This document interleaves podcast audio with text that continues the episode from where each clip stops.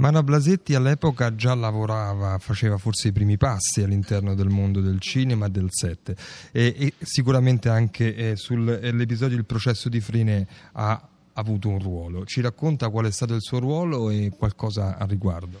Allora, eh, per me era il primo film che facevo avendo ottenuto da papà che mi prendesse come volontaria per imparare, perché papà era comprato, contrario assolutamente a che io entrassi nel cinema, anche perché probabilmente sperava che io non andassi a fare da, da, controllo.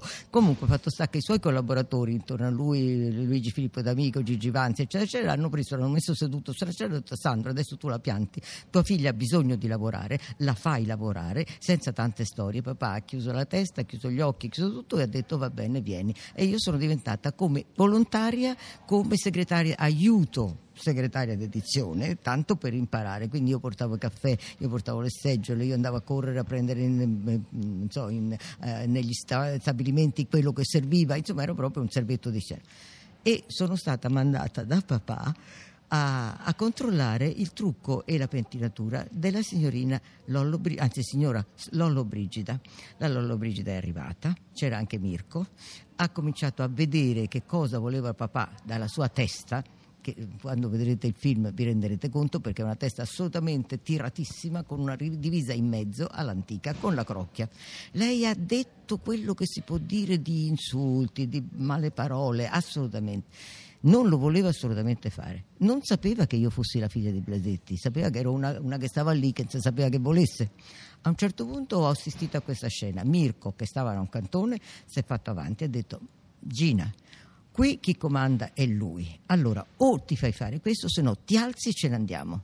Gina chetata, non ha più parlato, si è fatta fare quello che papà voleva e poi andatela a vedere e vi rendete conto di quanto è bella, ma bella con 3B. L'altro film che viene presentato qui è Peccato che sia una canaglia, film che ha è stato un film di grande successo che vede tre attori insieme, la Lore, Mastroianni e De Sica, per la prima volta. Che ricordo ha di questo film suo personale e che cosa ha rappresentato per Blasetti questo film? Per me è stata una cosa deliziosa perché oramai io ero già in carriera da due o tre anni, non tanto di più. Questi tre lavoravano una, una, con il quarto, naturalmente, il babbo in una maniera incantevole, per cui non c'era mai una discussione, tutti facevano quello che papà chiedeva che facessero o mettevano del loro anche ovviamente, ma è stata una delizia proprio. Tra De Sica, Sofia, Sofia pensate che veniva, doveva venire tutte le mattine perché si voleva lavare, testa, lavare la testa tutti i giorni perché non era abbastanza. E veniva però veniva alle 5 del mattino perché aveva l'insegnante di inglese o l'insegnante di francese e mentre lei si truccava, si preparava e ripassava le, le battute che sapeva sapeva sempre alla perfezione, studiava l'inglese, studiava le lingue.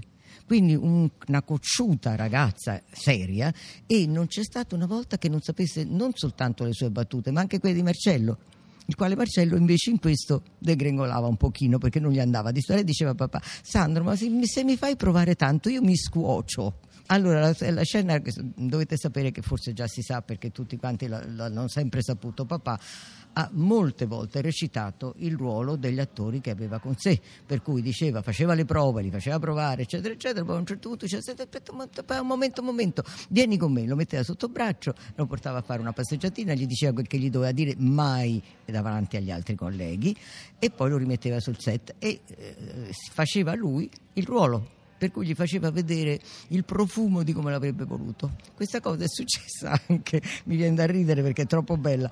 Marcello e Sofia. Allora c'era un appartamento in cui viveva Marcello. Sofia deve andare da Marcello a vedere qualche cosa, si siedono sul letto perché non c'era neanche una seggiola in camera, nella stanzetta di Marcello e cominciano a parlare. Poi dopodiché, se capite bene, vero, innamorati l'uno dell'altro senza dirselo, si sono baciati.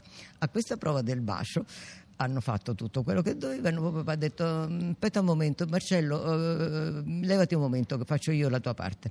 E ha fatto la, la parte che eh, adesso tutti diranno: Allora se l'è baciata. No, papà non, non, arrivava fino in fondo. Ha fatto tutto quello che doveva fare per dimostrare a Marcello come ci doveva arrivare. Dopodiché lui si è alzato, mm, volevano ricominciare e papà ha detto: No, no, Sofia, adesso faccio te, levati e è passato, quindi Marcello è andato vicino al letto, si è messo in posizione che doveva essere e quando stava al clou proprio, si è tirato fuori e ha detto Sandro, smettila se no ti bacio. Non capita tutti i giorni per un conduttore di Hollywood Party di intervistare Silvia Toso, curatrice storica di Hollywood Party, nonché fondatrice, ma qui nelle vesti di figlia d'arte, insieme a Evelina Nazzari, figlia di Amedeo Nazzari. Sono qui al Cinema Ritrovato per presentare un progetto, qualcosa che io veramente pensavo fosse un progetto e invece è qualcosa di più di un progetto. Avete già iniziato a lavorare a questa idea, metterla su carta. Allora, iniziamo dai figli d'arte. Voi siete figli d'arte, come nasce l'idea, Silvia? Riprendere in mano un po' di passato, dei pezzetti di passato, e questi pezzetti di passato riguardavano ovviamente mio papà. Ho ripreso in mano queste carte, ho ripreso in mano dei DVD, ho visto e mi sono ricordata soprattutto che mio papà era amico di Amedeo Nazzari e ho incrociato le filmografie di Amedeo Nazzari e di Otello Toso. Queste filmografie sono così ricche che ci hanno restituito un elenco di tutto il cinema italiano, a partire dagli anni, fine anni 30 fino agli anni 70. E allora mi sono detta, se la mia vita ha avuto qualche momento così di incertezza, di esitazione, se non ho voluto seguire le orme di mio padre, se non ho voluto fare questo lavoro, ma alla fine mi sono ritrovata a parlare di cinema, chissà gli altri figli che cosa hanno fatto. Evelina, allora partiamo da te come figlia d'arte, poi vediamo chi altri avete immaginato di sentire, avete già sentito e, e che tipo di approccio sta, mm, che tipo di libro sta avvenendo in verità. Ma per adesso i, i nomi sono top secret. diciamo che quello che, che ci piaceva anche che, ehm, ehm, così immaginare un filo rosso che lega tutte queste persone che hanno comunque lavorato o con eh, Otello Toso o con Amedeo Nazzari, perché sennò avremmo potuto intervistare veramente chi, chiunque. Quindi è, è, bello vedere questo intreccio, questa specie di, di ragnatela, eh, bene o male si citano a vicenda, parlano uno dell'altro, si sono conosciuti, eh, passavano magari del tempo a scrivere delle sceneggiature insieme, insomma era, eh, costruivano film film, immaginavano progetti, eccetera. Quindi questo filo rosso è importante che, che mh, unisce o suo padre o il mio o a volte tu, tutti e due. Io sono molto interessata dal lato umano mh, in generale, cioè mi interessano le storie delle persone, mi interessano le persone, quindi ho accettato con molto piacere questa proposta di Silvia proprio perché cioè io non ho vissuto serenamente questo lavoro di mio padre, ero molto timida, quindi era, è stato fino adesso molto interessante raccogliere queste testimonianze queste um, è proprio emozionante in certi momenti anche perché poi le persone parlano viene fuori quasi una, spi- una specie di seduta psicanalitica senza proprio volerlo. Una sorta di avventurosa storia del cinema vista eh, d- dalle familiari dall'interno da casa molto intima. Grazie a presto quando il libro sarà editato. Ciao ciao Hollywood Party